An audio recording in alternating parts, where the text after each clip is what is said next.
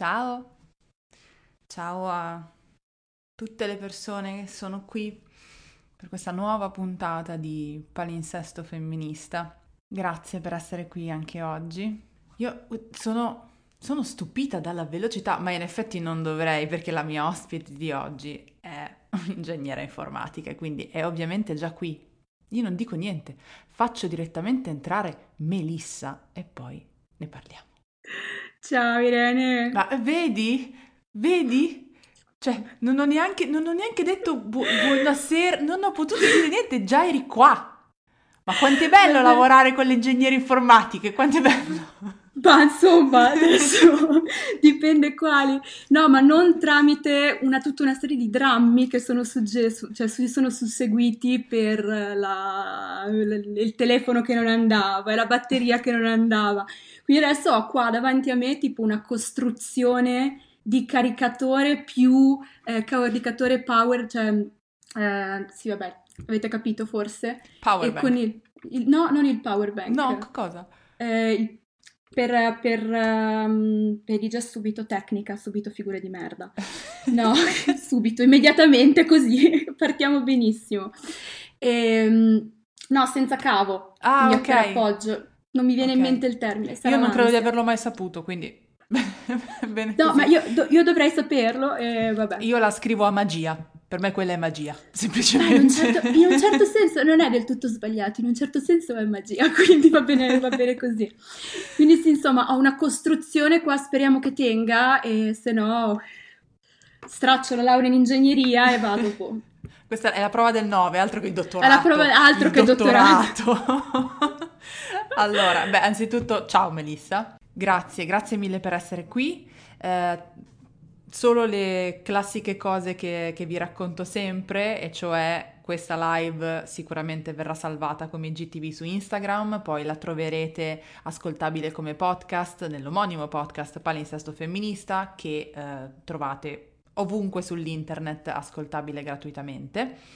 Eh, io adesso vi disabilito i commenti così che voi possiate mantenere alta l'attenzione durante questa ora. Eh, avete sempre la possibilità di fare delle domande, ormai lo sapete, quindi nel caso poi c'è il box apposta e proveremo a rispondere. Vi riabilito i commenti alla fine per salutarci. E adesso intanto diciamo qual è il tema il tema del, della puntata di oggi un, un, po' forse si è capito dalle nostre battute iniziali, ma oggi noi parliamo di Women in STEM, che è una sigla che sta per uh, scienze, tecnologie, ingegneria e matematica. Quindi donne che lavorano nelle STEM o che provano a crearsi una carriera nelle STEM, che come vedremo è una carriera che non accoglie proprio le donne a braccia aperte dicendo venite, venite, no? È un po' diverso. E ne parliamo con Melissa perché Melissa questo fa nella vita e questo fa di lavoro. Hai voglia di raccontare chi sei, che cosa stai facendo adesso, utilizzare tutti i termini tecnici per dire in che cosa consiste il tuo dottorato, io non saprei mai dirlo. No, vabbè, dai, non è così ma quindi dici quello che faccio per passatempo, non esatto, mamma non la mamma, non la, esatto, non la mamma, non la mamma e la ciclista, esatto, ah, esatto. Ok, ah, ok, peccato. no, va bene. Allora, io ho 28 anni e mi sono laureata in ingegneria informatica all'Università di Bologna e poi ho preso un, un master in telecommunication engineer eh, sempre all'Università di Bologna e ho poi fatto la tesi all'estero al KTH di Stoccolma e mi sono innamorata comunque della ricerca, di, di, anche di, della ricerca all'estero, diciamo.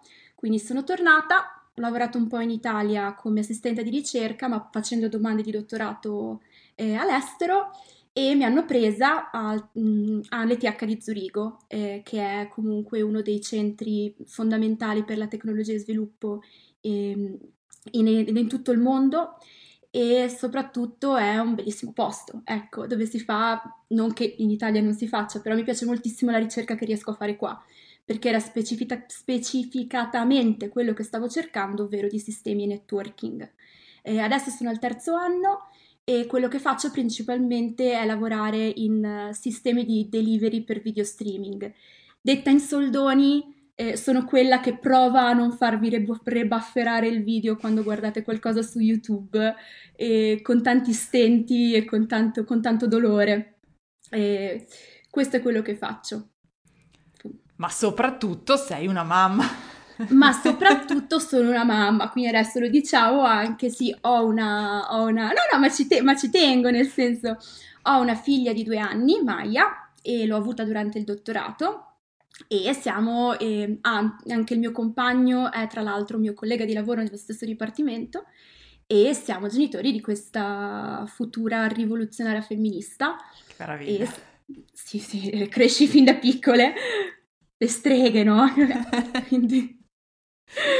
Esatto. Ok.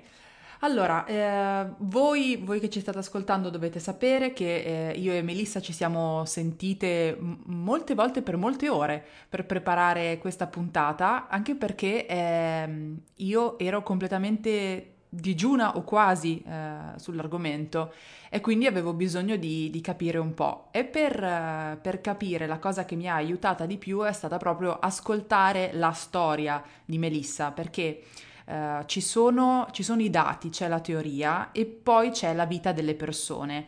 E è uh, confortante, forse non è la parola giusta, però in qualche modo ti fa capire che i dati riprendono qualcosa che esiste quando tu racconti la tua esperienza, poi vai a vedere su l'Istat e dici ah, quindi sono perfettamente nella curva, ok? Cioè non, non accade solo a me, le difficoltà che io ho, ho provato sulla mia pelle non le ho provate solo io, dunque non è colpa mia. C'è un problema a livello sistemico, quindi brutto perché siamo in tante a provare questa cosa, bene perché significa che allora il problema non è mio, è sistemico e se il problema è del sistema qualcuno deve proprio risolverlo, ok? E io ho tutto il diritto di arrabbiarmi se questa cosa non accade.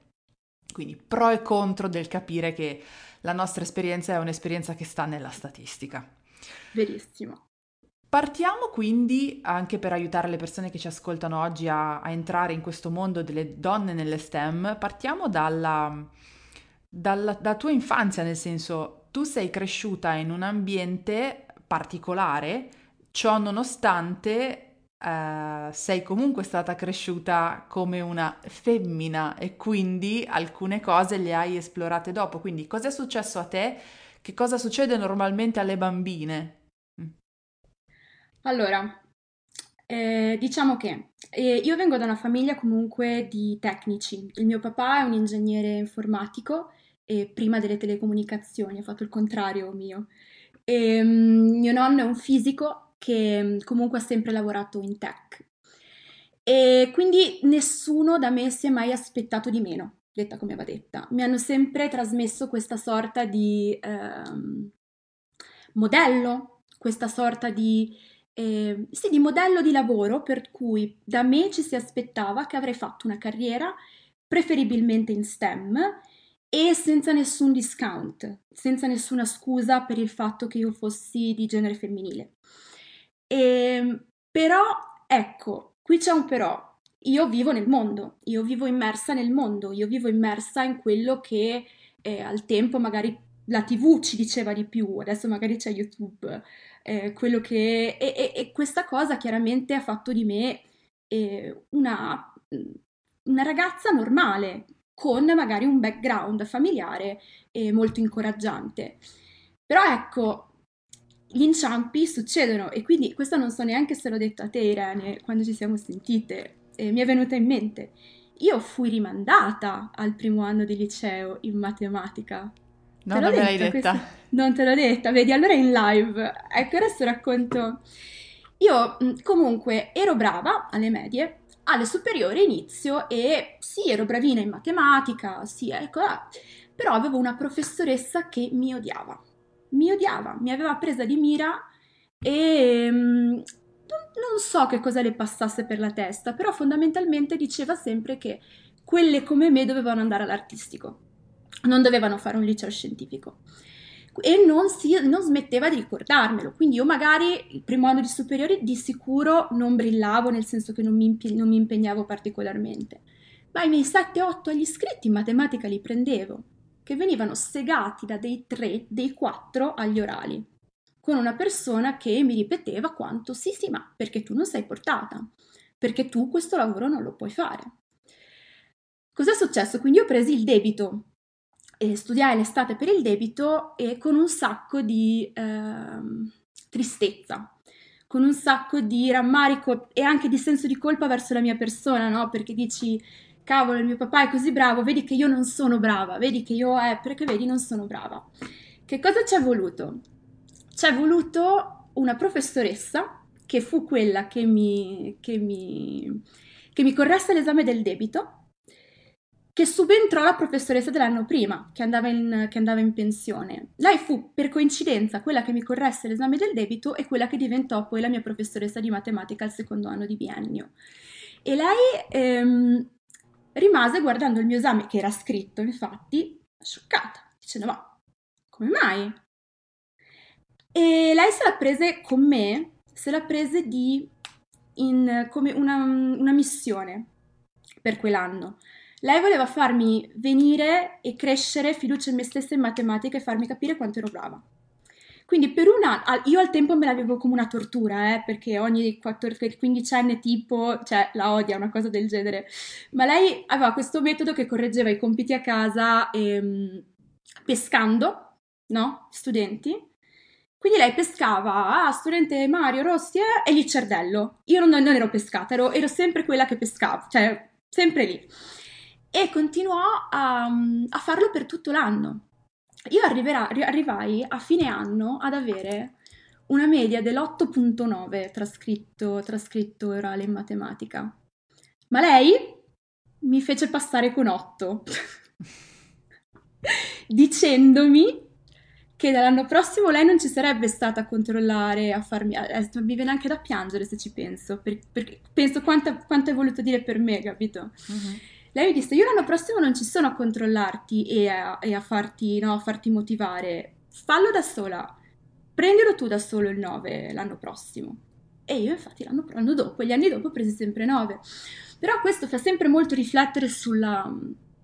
Eh, sulle persone che, sull'importanza delle persone che incontriamo, no? Uh-huh. Anche in ambiente scolastico, prima ancora che si vada a decidere che carriera fare nonostante io venissi da una famiglia che comunque da me si era sempre aspettata una carriera di un certo tipo, era bastato un debito, un pregiudizio nei miei confronti a distruggermi completamente la fiducia in me stessa, ma allo stesso tempo ci è voluto il lavoro di un'altra professoressa, di un'altra donna che ha visto qualcosa in me, ha visto dell'abilità e ha voluto incoraggiarmelo. Non so se mi, non so se mi spiego e mi mhm. scuso mm-hmm. anche per il mio italiano, non sono particolarmente Parlando sempre inglese. Diciamo questa cosa, sì, Melissa non parla, non parla più italiano da un sacco di tempo ormai. No, sì, faccio. Fa... No, è che la cosa bella è che non parlo neanche inglese da madrelingua, no? Quindi parlo. Una volta parlavo benissimo italiano, adesso non parlo né bene inglese né bene italiano, parlo un po' un miscuglio con delle parole di tedesco a caso però dai, ce ne faremo una ragione, proverò a farmi capire comunque. Ti assicuro che in italiano ti si capisce. L'importante Continua con l'italiano e, e, e ci capiremo. Ci, ci provo. ok. Comunque no, il, il, secondo me è molto importante anche analizzare, io poi non sono sociologa, nel senso non sono, non sono psicologa e non studio scienze della formazione, no? Però mh, è sempre molto importante guardare anche prima i messaggi che diamo ai bambini. Adesso c'è que- questo caso, quello dell'UPIM, no? Sì. Per esempio. Ecco. Per chi non avesse visto, si tratta di grembiulini mh, per la scuola, quindi per bambini e bambini, che l'UPIM ha messo nei, nei, negozi. Il grembiule per i bambini aveva le squadre, i righelli a qui a lato, eh, mentre invece il grembiule per le bambine aveva una bocca carnosa e un rossetto. Ecco, questo è quello che è successo. Hanno deciso di dividere così bambini e bambine. Okay. Esatto, ed è una divisione che è veramente eh, interessante, per non dire parolacce. Da una parte chiaramente c'è stato un discorso molto bello riguardo alla ipersessualizzazione delle bambine, al fatto che le si invogli a prendersi cura del proprio aspetto fisico immediatamente e ehm, ma in contrapposizione a questo, per i maschi, una squadra e un righello, materie tecniche, materie scientifiche. è, è una contrapposizione interessante, ma, è, ma se c'è stato un team di persone che ha fatto un, questo design e un, team, un, altro team di persone che l'ha approvato e un altro team di persone che l'ha prodotto e nessuno ha alzato la mano dicendo ah però, però scusami perché adesso lasciamo stare il rossetto eh però ma perché squadre righello sono solo per, per boys mm-hmm. eh, ehm, da qui parte tutto io lo vedo moltissimo con, con, con, con mia figlia no? questo loop di, di, mm, di fi- questo feed, loop di feedback positivi. Lei gioca ed è contenta a giocare anche con quello che io le do, no? E se mi vede contenta mentre lei gioca con qualcosa, è super felice, per questo infatti gioca solo a videogames e Lego. Però, ecco, nel senso, ecco, forse videogames, però, però il senso è non la voglio fare facile, è molto complicato e non è il mio campo. Però è veramente, casi come questo sono veramente le basi per cui si verifica la so-called leaky pipeline, ovvero la perdita delle ragazze piano piano con la progressione del tempo eh, verso l'avvicinamento verso le, le materie scientifiche. Tu um, quando, quando è che, che, hai cominciato a, a, smanettare un po' e quando è che ti sei accorta che tu avevi cominciato molto più tardi rispetto ai ragazzi? Allora, io ho cominciato a smanettare in maniera molto, molto superficiale e alle superiori tarde, nel senso un po'...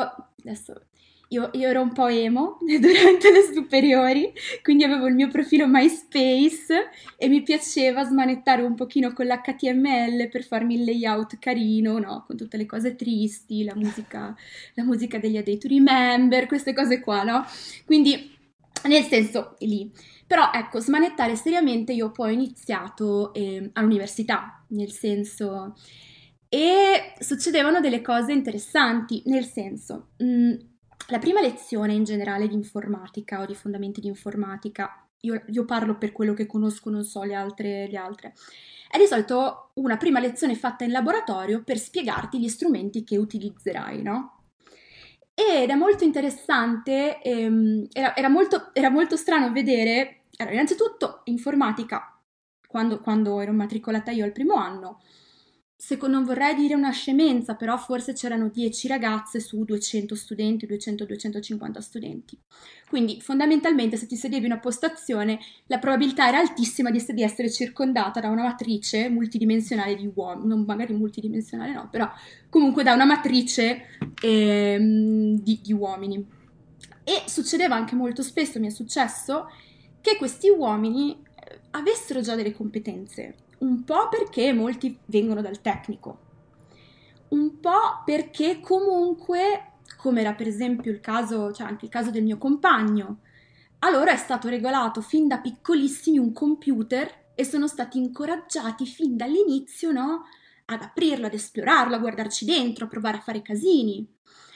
Io mi sono trovata in questa situazione in cui, in cui sì, in cui mi sentivo incapace, perché tutte le persone che erano intorno a me riuscivano, no, avevano già una familiarità enorme con degli strumenti, familiarità che io non avevo. E, ehm, e tra l'altro questa parte pa- passa, diventa anche una storiella altrettanto divertente, perché io ero molto brava negli esami, ehm, ma ho portato avanti per tutta la mia carriera eh, universitaria, quasi tutta, questa sorta di, ehm, come dire, ansia nei confronti della, della, della strumentazione, perché avevo paura di sbagliare. E quindi succedevano ogni tanto delle scene bellissime agli esami in cui io chiedevo a, a, due, a, dei miei compagni di darmi una mano a fare il setup, quindi non so, installare eh, il path, vabbè, non vado troppo in, oppure installare Ser- cioè vabbè, non vado troppo nel dettaglio perché sennò divento noiosa. Comunque c'era tutto un suite di, di, installazioni e spesso io chiedevo una mano prima, poi facevo l'esame ed era tranquillo, 30-30 lode. Però era, avevo proprio questo blocco verso qualcosa con cui non avevo esperienza e che non potevo studiare su un libro e che mi dava un sacco di ansia perché avevo una paura folle di sbagliare.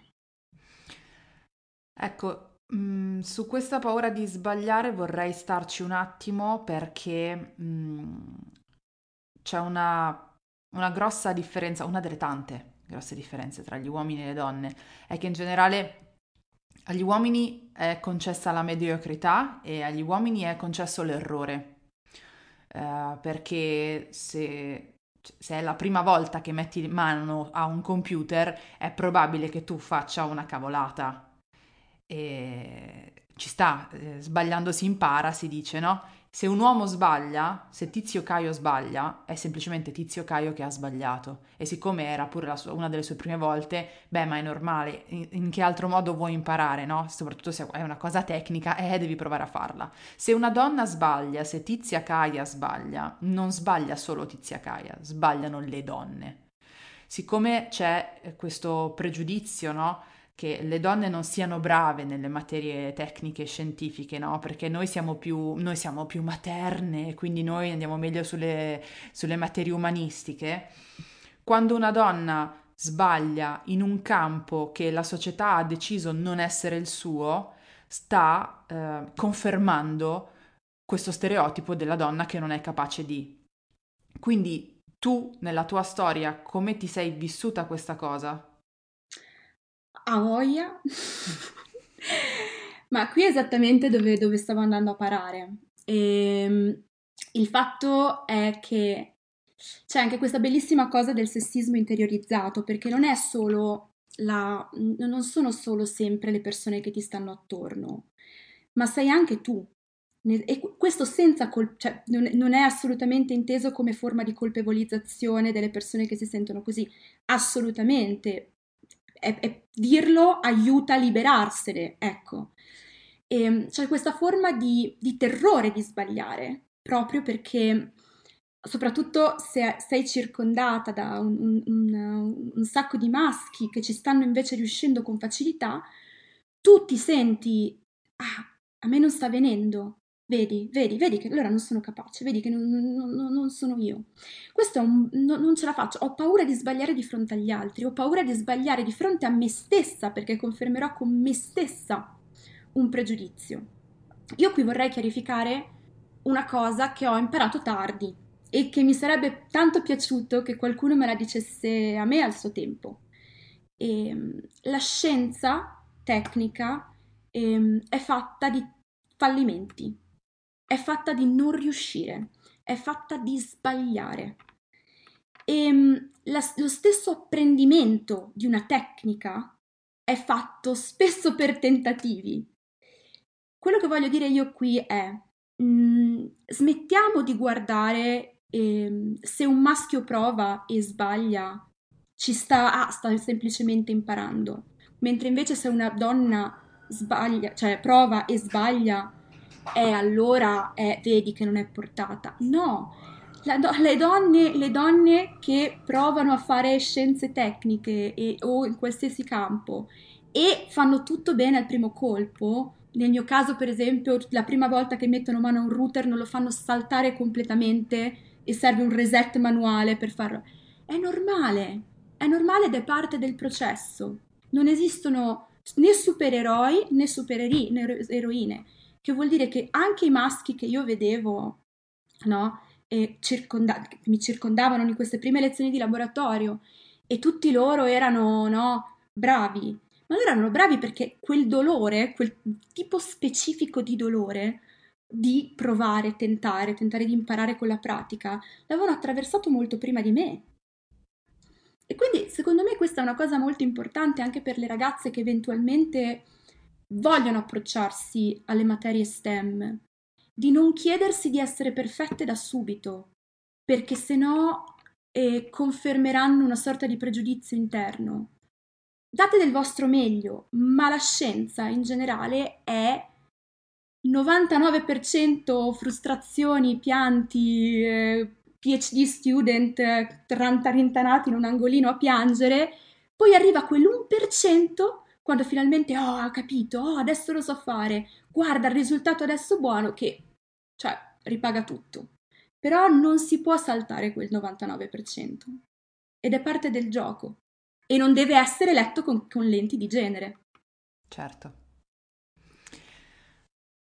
Parlando di, di dinamica nei gruppi di, di ricerca STEM, quando noi abbiamo, abbiamo chiacchierato la prima volta mm-hmm. e, e, tu cercavi di, di, raccontarmi che cosa succede in questo mondo, almeno dal tuo punto di vista e per la tua esperienza ovviamente, eh, mi dicevi che hai visto anche molto, molto individualismo, eh, un sacco di persone pronte a accoltellarsi pur di essere il, il primo nome eh, sul paper. Eh, mi dicevi un grosso problema è che mi sembra che siano tutti più interessati a voler essere il prossimo Steve Jobs che non a creare la prossima Apple e, e questa è una enorme differenza.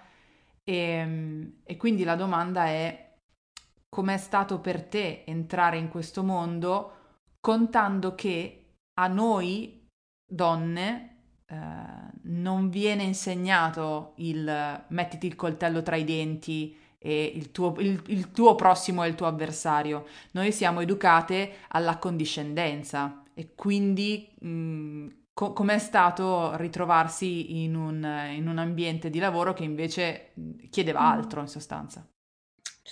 Allora, questa è una domanda che mi spaventa di più perché è, è, molto, è, molto, è molto, complessa, è molto, è molto vaga. Va, cioè, no, no, non è vaga, però si possono dare tanti tipi di risposte verso tanti tipi di, di mm, problemi diversi, mm-hmm. diciamo.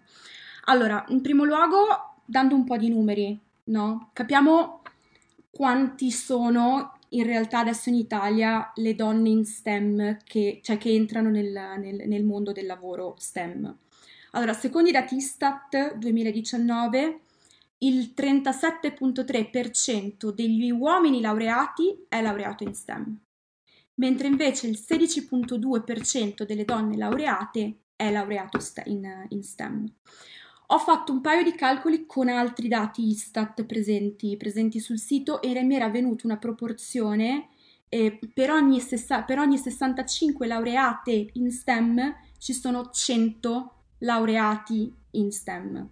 Non so quanto sia precisa perché comunque tutte le statistiche sono fonti di, arre- di arrotondamenti, ma è, è, è, in qualche modo è un 39%, 38-39% di donne in, e era in qualche modo eh, coerente con i dati invece che ho trovato eh, nel Politecnico di Milano, che dicono che le, le, loro guardano le immatricolazioni e si erano immatricolati anche lì 2019, non mi ricordo precisamente, però un 34% di donne.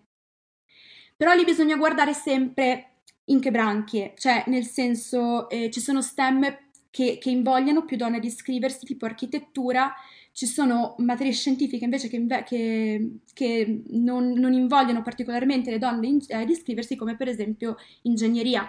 Ingegneria al Polimi era il 22,7% di, do, di donne eh, percentuali in, tut, in, tutti gli iscritti. E, ehm, questo è dato importante perché ci dice più o meno quante donne entrano e, e poi, ecco, fatemi aggiungere, se si poi guarda computer science speci- spe- specificatamente, i dati secondo me cal- calano ancora di più. Però qui è un secondo me, non, non ho il numero preciso del mm-hmm. polimi. Ehm, ecco, eh, all'ETH per esempio un 10%, una roba del genere, 8-10%, una roba del genere. Comunque, questo è il numero di donne che entra eh, in questo ambiente, che come discutevamo è un ambiente competitivo e molto spesso un, allora, una, dividiamo competizione che quando la competizione porta alla prevaricazione poi si ha un, un, un certo, certo, un certo yeah, culto dell'uomo forte, mm-hmm. diciamo. Allora, questo è un discorso molto difficile da fare eh, rispetto a tantissimi gruppi di ricerca, perché ogni gruppo di ricerca è diverso, ogni gruppo, anche ogni, ehm, ricer- ogni non solo all'interno di uno stesso universo, ma in, in ricerca informatica è diversa da ricerca biologia, è diversa da ricerca in medicina. Io parlo quindi fondamentalmente per quello che vedo in tech da sentito dire e da qualche per esperienza personale, chiaramente. E sì, fondamentalmente noi quando io penso che l'introduzione, cioè l'introduzione eh, di Blasi a un, a, un, a un, libro, adesso non mi viene Le donne nel networking, non mi, non mi viene in mente il, il titolo, mm-hmm. però comunque lei secondo me lo, lo, scrive benissimo, come ci immaginiamo l'uomo in tech. E fa questo paragone dicendo no, ah, l'uomo eh, non curato, tendenzialmente bianco, troppo preso dal suo genio. E, ehm, e fondamentalmente che si proietta poi no, nel, nel, nell'immaginario comune in, eh, in, persone come Elon Musk, in persone come Steve Jobs, Bill Gates. Quindi questa è una cosa che io scherzo moltissimo con alcuni miei studenti o alcune persone che conosco che mi dicono ah, voglio aprire una startup. Ogni tanto quando me ne parlano, me ne parlano molto come dire ah, ehm... cioè che non sia tanto l'idea l'importante, ma sia importante arrivare ad essere quel personaggio. Non, mi, mi, dà questo, mi, dà molto, questo, questo, questo, ambiente ogni tanto mi dà molto questa impressione. Ma parlando, applicandolo alle donne, no? Quindi come, entriamo, come, la, come ci sentiamo noi donne quando entriamo in un, in un ambiente di questo tipo? Un ambiente molto competitivo e molto individualista. Allora, Molto indicativo, secondo me, è il discorso che mi fece il mio advisor, il mio, mio, mio capo di ora, eh, il primo giorno di ETH. E, ehm, lui mi chiamò per un colloquio il primo giorno e mi disse fondamentalmente, mh, mm, parlammo di lavoro e tutto, del progetto che avrei dovuto fare, e poi lui mi disse, guarda, parliamo di genere ora. Io, oh, cosa? Allora il mio capo mh, mm, mi iniziò a dire, guarda, mi, mi riportò qualche statistica, e mi disse, guarda, ci sono studi che dicono che le donne fanno più fatica a ehm, dire la loro opinione, a dire la loro opinione, che spesso vengono interrotte, non vengono prese sul serio. Allora, questi sono problemi reali che tu nella tua vita, magari non qua nel nostro gruppo di ricerca, ma in generale dovrai, ehm, aff- dovrai, eh, face, dovrai affrontare. E, ehm, sappi che la mia porta è aperta e sappi che tutte le volte che ci sarà una problematica, eccetera, noi dovremo portare la questione del genere e dovremo discutere se ci sia stato, se, se, se faccia parte delle variabili. E dandomi anche il messaggio di se tu dovessi sentire qualsiasi tipo di discriminazione, tu bussi alla mia porta e io sono dalla tua parte. Fine è un discorso molto importante che parlando con, mh, mm, con varie colleghe eh, non tutte hanno avuto. Cioè, mh, mm, magari colleghe più nell'informatica con supervisor sia maschi che femmine giovani, sì, ma alcune, alcune mie amiche di, di, di, altri, di altri campi completamente no. Cioè dico, oddio, ma cos'è un alieno? Non è un uomo. Però fu un discorso fondamentalmente molto importante per me. Ci sono in un ambiente competitivo, se vogliamo un attimo mm, dare un senso a quello che sto dicendo, no? E, ehm, si verificano vari, vari, aspetti e varie forme di eh, discriminazione o comunque di comportamenti che fanno sì che le donne rimangano un po' in svantaggio o un po' tanto in svantaggio. Per esempio, come hai detto tu prima, un passo indietro, no? Amadeus citato nei secoli per, per questo. Allora, in un ambiente in cui comunque si è competitivi, si è competitivi tra vari gruppi di ricerca, ma può succedere che ci sia anche competizione all'interno di un gruppo di ricerca, magari per un progetto, magari per un nome su un paper, magari per una parte di lavoro. Una donna, se è stata cresciuta con l'idea che debba fare un passo indietro come reagirà a questa, a questa situazione di conflitto? È normale che siccome la propria femminilità viene in qualche modo eh, validata dal fare un passo indietro, una donna si senta più, no? Di fare quel passettino indietro e si senta anche felice nel farlo, perché, no? In qualche modo si rivalida il proprio ruolo che le è stato assegnato. Un altro problema enorme e di cui tra l'altro mi parlò il mio capo, era il tone policing. E, ehm, allora, capire come una scienziata si debba rivolgere al grande pubblico parlando, o comunque come una scienziata si debba rivolgere a un tavolo è un problema di, di ottimizzazione, ottimizzazione NP-hard. Gli informatici rideranno, ma mh, è un problema, è, ha, in realtà non ha neanche soluzione, perché da una parte devi essere carina e piacente, e, mh, quasi confermando no, il, tuo, il tuo ruolo femminile. Dall'altra parte eh, devi però alzare la voce, perché se ti succede qualcosa che non va, non so, eh, volevi fare tanto quel progetto, ti hanno estromesso, eh vabbè, vedi, allora alza la voce. Ci sono queste due variabili che, che, che, che, non so, ca- canteremo, cioè non, non, ho capito veramente, no, ma sul, serio. Allora, eh, il mondo è complesso e non tutti si comportano così, non tutti ti fanno tom policing continuamente, ma da scienziata da persona che comunque ci lavora, io dico guardate che ne basta uno su 20, ne basta, basta uno studente, perché poi sapendo quando ti trovi in una situazione e a un tavolo sono tutti uomini, se tu sai già che ce ne sarà uno che ti farà tom policing, magari in una posizione di potere, è molto, uh, come dire, ti mette una pressione su, su te stessa notevole. Quindi inizia a preoccuparti. Oddio, come devo dirlo questo discorso? Oddio, come, come, come, devo scrivere questa mail di lavoro per non risultare troppo aggressiva, ma allo stesso tempo fare il punto. È un problema che noi ridiamo tra dottorandi di questa cosa, tra dottorande e i dottorandi invece femministi che cadono dalle nuvole, no? Quando, quando glielo proviamo a spiegare, no? ma perché lo fai? E poi parte no? lo, lo spiegone tutte le volte, eccetera. Però, ehm, però è così ed è una cosa che non solo mi ci ritrovo io, nonostante magari, magari adesso meno, perché comunque conosco i miei colleghi e si è, creato un rapporto di fiducia, però all'inizio lo facevo anch'io. E mi è costato fatica e un continua prova di fiducia da parte loro sul fatto che mi potessi fidare per non avere del tom policing.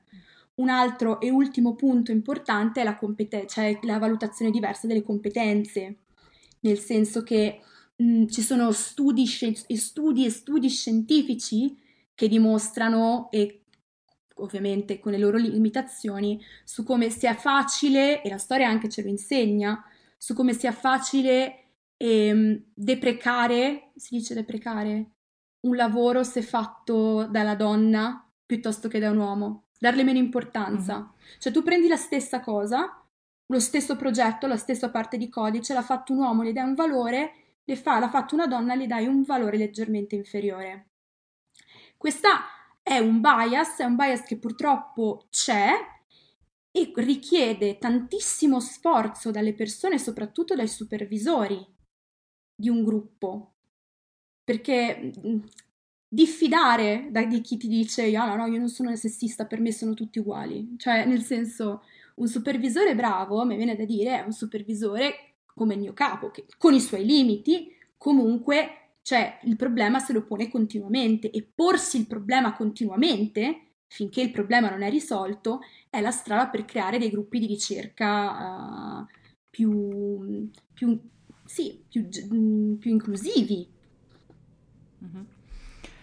Senti, eh, quando mesi e mesi fa avevo affrontato in palinsesto femminista eh, la questione donne nelle scienze, un sacco di, di- di donne mi avevano scritto eh, dicendo però prima o poi bisognerà parlare del problema delle authorship perché è un problema. Allora, per chi sta guardando ed è come, come me fino a 15 giorni fa, anche un mesetto fa, prima di parlare con te, in due minuti eh, riesci a spiegarci che, che cos'è questo problema, in che cosa consiste? Allora, consiste ehm, fondamentalmente il lavoro di un ricercatore, generalmente soprattutto in accademia, è quello di sottomettere i so-called paper, ovvero ehm, dei i paper, non mi viene in mente il termine. E, nei paper solitamente vengono firmati da più, da più firmatari e, ehm, e fondamentalmente, eh, o dipende da, dipendentemente dagli autori. Ci sono due modi di mettere i firmatari. Uno è alfabetico, cioè che io sappia, e poi magari c'è anche il terzo. Eh, uno alfabetico e uno è gerarchico. Nel gerarchico solitamente si mette chi il primo autore, che è quello che ha fatto tendenzialmente di più in, uh, all'inizio, il supervisore alla fine e poi gli altri in mezzo a seconda di vari criteri. Quindi vogliamo parlare un attimo del problema delle authorship, no?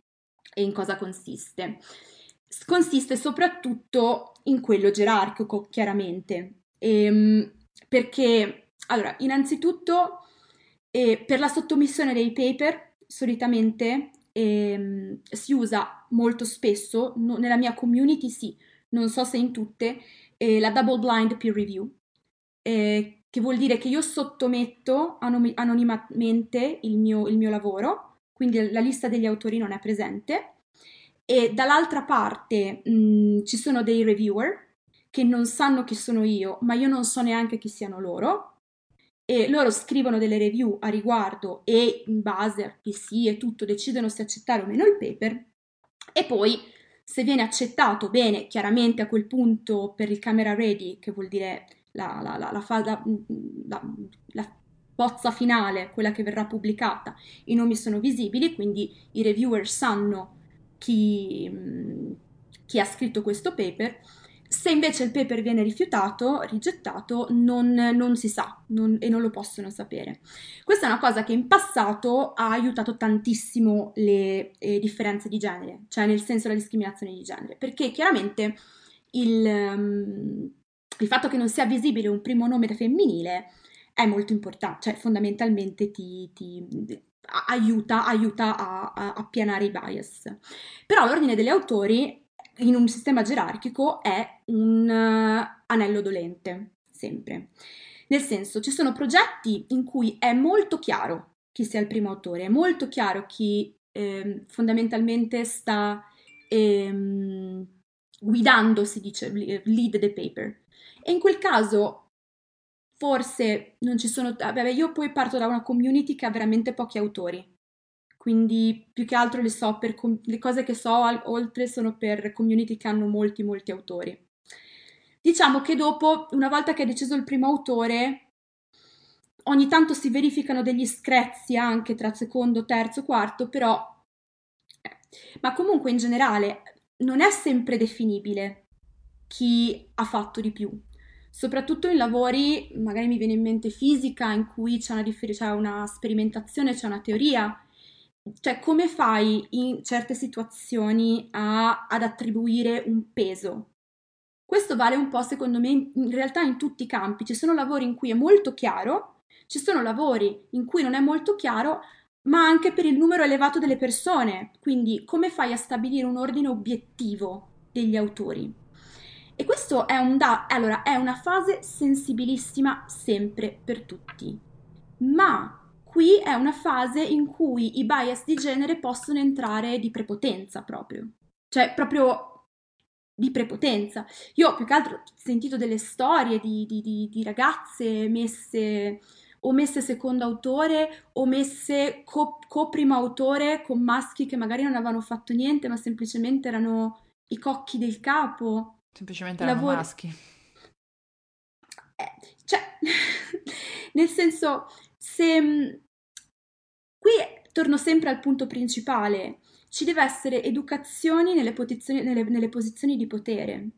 Spesso la, mh, mm, le, le, università sono un po' delle, in STEM, sono un po' delle, non tutte, sono un po' deresponsabilizzanti, dicendo che fondamentalmente quello che arriva a loro è una, una, un numero inferiore di donne e loro cosa ci possono fare, no? È prima che le cose devono essere ma sono anche tutte queste, queste dinamiche che si svolgono all'interno dei gruppi di ricerca che in realtà a un certo punto uno si può anche chiedere ma chi cazzo me lo fa fare, no? Non so se risponde, se risponde alla domanda sì, sì. in maniera completa. Sì, sì, quindi mh, mm, quello che stai dicendo è di nuovo, insomma, sono temi che si intrecciano, per cui mm-hmm. un conto è se è molto chiaro chi ha fatto chi ha fatto il lavoro o chi ha avuto l'idea e poi ha deciso di portarla avanti, ma quando non è chiaro com'è come non è, alla fine il primo nome è sempre quello di un uomo o molto spesso quello di un uomo.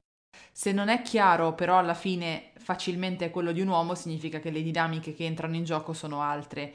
E ad esempio, se, no, se non è chiaro e quindi tutti possiamo cercare di accaparrarci quel primo posto, come dire, chi è più bravo ad accaparrarselo eh, vince Eh. e noi non siamo state educate ad accaparrarci proprio Ecco, niente. esatto, esatto. A me viene, di dire- viene da dire più questo, proprio che mh, noi non siamo educate a combattere con, i- con il, con il coltello nei denti per, per difendere le proprie posizioni Mhm. e non ci va ne- spesso neanche di dover alzare la voce e magari o fare overselling, non so come dire, ma va bene così. Cioè, nel senso, a me non piace l'idea in cui allora le donne debbano essere educate ad essere dei Rambo. A me piace invece più un'idea in cui tutti siamo più educati alla collettività, almeno al, al- è all'individualismo fondamentalmente, più alla ricerca di gruppo. Sì, sì, cioè io non voglio, non voglio allenarmi a, a dover urlare. Io vorrei che gli altri Esatto. capissero che urlare non è- non può essere una strada umana per fare niente. Esatto. Ok. Senti, eh, altro tasto dolente. Cosa succede quando vai da Apple con tua figlia? Allora, qui eh, è un aneddoto interessante che avevo raccontato a Irene dicendole che la, che la mia più grande frustrazione è ehm, andare con mia figlia o da MediaWorld, che qui vabbè, Media Market, o da Apple, eh, quando ho un, un qualsiasi problema. Perché verrò trattata come una bambina. E quindi si, si crea sempre questo scambio in cui io magari so cosa è successo, so cosa devo fare, ho fatto le prove a casa, ce l'ho Google e, e poi comunque me ne, cioè, me ne intendo, cioè posso farlo. E quindi tendenzialmente so anche dove dovrebbe andare il, il telefono, cosa dovrebbe essere stato, o cosa, beh, in generale, e si innesca questa conversazione in cui io provo a spiegarlo alla persona dicendo no, no, ma guarda, mh, io un po' ne so. Mm. Hai provato a spegnere e riaccendere? Io sì, ci ho provato, ma ripeto, un po' ne so. Mm, no, fammi controllare qua. Finché io non esplodo e non butto il curriculum dicendo: Senti, ho una laurea in questo, questo, quest'altro, sono PhD all'ETH. Mi puoi prendere sul serio? Possiamo avere una conversazione seria? Ah, scusa. Allora, io non ho chiaramente la pretesa che qualcuno legga sul, mm, sulla mia fronte che io ho una laurea in ingegneria informatica o che mi occupo di questo, fondamentalmente. Però non mi sta giù comunque perché il, um, non è possibile che semplicemente per il fatto che vedi una donna e vedi una madre, allora dai automaticamente per scontate delle, dei livelli pari a zero di abilità. Questa è una cosa che infastidisce, mi infastidisce tantissimo e, mh, e la vedo anche, per esempio, in altri esempi. Succede spesso che vado magari a casa di amici o amiche, eccetera, e aggiusto il benedetto router, perché è sempre lui, no? È sempre il router che ha problemi. E capita spesso, no? Che delle persone di fianco, che magari non sanno chi sono, mi, mi, si appollaino a guardare, no? Sempre maschi, a cosa sto facendo. E mh, guard- facendo commenti, no? Il mio falegname con 30 euro faceva meglio, cioè, no? Gli umarella a guardare i, i, i lavori, non so se mi spiego. E, e, lì una volta mi ricordo uno che, che, chiese, a, non mi ricordo neanche a chi, ma perché lo stai facendo fare a lei? Cioè, con l'aria del tipo, cioè, ci sono io qua, sto uomo, cioè, perché lo stai facendo fare a lei? E, e che lì la, la, mia amica o la madre della mia amica, non mi ricordo, che si dice, no, ma sai, è che lei ha una laurea in ingegneria. E allora tutti, ah, allora allora possiamo parlare. Ma scusami, ma invece quando è quello che è laureato in lettere comincia a ma... smanettare, nessuno ha niente da dire perché siccome è un uomo, anche se ha una laurea in lettere, si ma... sa che la scienza è infusa. Ma esatto, ma, ma, tu lo sai che alcuni dei programmatori, ma, ma, no, ma poi, cioè, con, con scienze tecniche e informatiche, alcuni dei programmatori, tra l'altro, più bravi che io conosco e più portati, sono in realtà non laureati. Cioè, nel senso, persone che si sono fatte mazzo quadro ri- leggendo, imparando. Ma quindi, a, quindi a, al che a me viene da dire, eh, ma se io avessi avuto una laurea in lettere, ma tu che ne sai di quanto tempo ci ho speso io, magari, per avere delle skill in informatica, per impararmi delle cose. Ma chi sei tu? Scusami. Mi sembra sempre un po' anche, cioè non è solo sessismo qui, è proprio anche classismo. Mm-hmm. Perché cioè, il sessismo c'è quando mi vedi e mi dici, ah, eh, ma perché lo fa fare a lei, dicendo una donna. Poi però quando ti dico che ho una laurea lì va bene e allora lì, cioè, capito, ti danno il pezzo di carta, allora, no, non voglio dire chiaramente che una laurea non sia importante, eh, è assolutamente importante, per scienze informatiche, se uno in realtà però vuole fare sviluppo, e può essere anche una skill in più, in più imparata a 40 anni, non è assolutamente nessun tipo di problema. Mm-hmm. Senti, come al solito queste ore volano, quindi a noi, noi rimangono pochissimi minuti e volevo leggerti un, un, paio di domande che sono arrivate che in realtà sono simili. E, certo Ah, a parte che c'era una, una, ragazza che ha scritto in tutto questo vi sto ascoltando mentre programmo. Quindi, oh! che cosa meravigliosa! Che cosa meravigliosa! E, ehm, una, una, ragazza chiede come sei riuscita a superare quel gap di conoscenze che eh, sentivi ti mancava all'inizio dell'università e un'altra ragazza chiede come introdursi nelle materie STEM quando sembra troppo tardi eh, rispetto ai tuoi compagni uomini, quindi un po' due domande sulla stessa... Allora, sì. La prima domanda è provando, provando, mettendomici lì, sbagliando, sbagliando, sbagliando e tra l'altro dicendomi, per questo poi è, è anche dove è arrivato il femminismo nella mia vita, dicendomi che, la mia, che la mia, il mio senso di inadeguatezza era sia personale, perché magari non sono la persona più sicura del mondo, ma anche politico. E quindi nel momento in cui diventa politico e ti dà, questa consapevolezza ti dà forza nel capire che se stai provando qualcosa di nuovo, devi per forza sbagliare. Per quel che riguarda mh, mm, riprendere le, le, le, le capacità, e, ehm, quando vedi che tutti gli altri sono molto più avanti di te, è anche lì in realtà. È sbagliando, imparando indipendentemente dall'età, perché l'età mh, mm, non c'entra particolarmente. Una, una, una donna, ho, dei, ho, un articolo bellissimo, tra l'altro, di, eh, un articolo, di una sviluppatrice CEO eh, che tra l'altro si occupa di insegnare eh, coding a donne di tantissime, di tantissime età diverse e che spaziano dai 20, 30, 40, 50 anni semplicemente perché se c'è una cosa bella dell'informatica è che è una scienza in cui puoi sperimentare a casa tua nel momento in cui hai un computer, non, hai, non devi aprire un corpo umano non so, avere un, un, laboratorio di chimica, è una cosa che cui veramente puoi provare. Però la prova e l'apprendimento delle STEM passa necessariamente attraverso un processo di apprendimento e ignorare chi ti dice che non lo sai fare perché è donna o perché è troppo tardi, cioè nolite te bastarde scarborundorum sempre.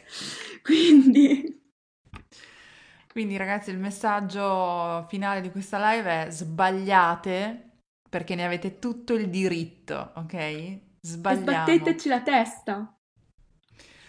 Senti, Dai. grazie, grazie mille Meli per questa, per questa live. Eh, aspetta che nel frattempo eh, riabilito i commenti così nel caso le persone possono, possono scrivere e salutare.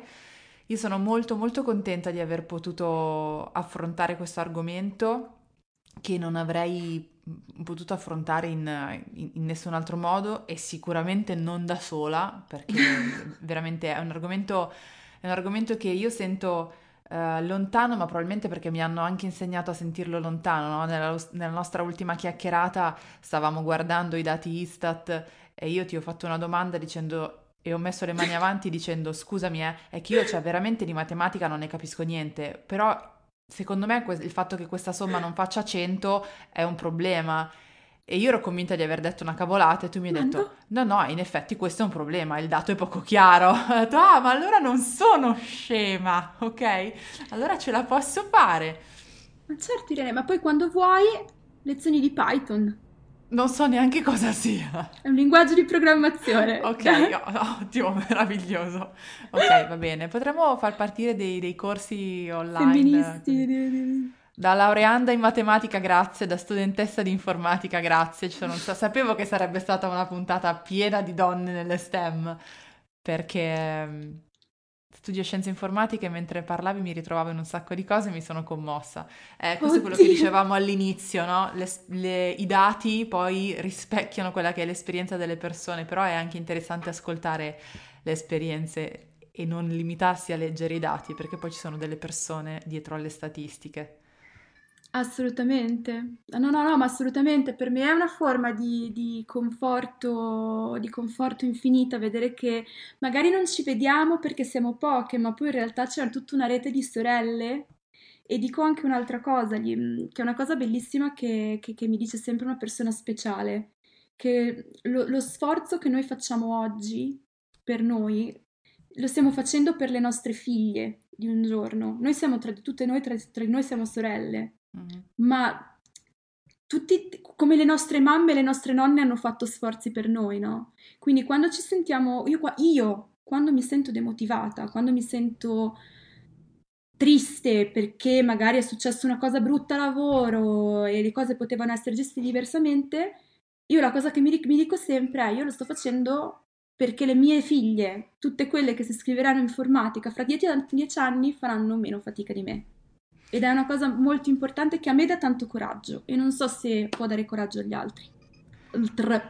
A proposito, a proposito, di figlie, io vi ricordo che la puntata di Palinsesto Femminista della settimana prossima avrà come ospite Carolina Capria, che forse voi conoscete per il profilo L'ha scritto una femmina, e assieme a lei invece parleremo di femminismo per bambine e bambini, quindi come cominciare ad avvicinare le più piccole e i più piccoli al femminismo, così che poi quando ci saranno le piccole che cresceranno e vorranno entrare nelle STEM, forse non sarà cambiata la società, ma noi avremo detto cose diverse a loro e quindi forse un piccolo favore glielo avremo fatto.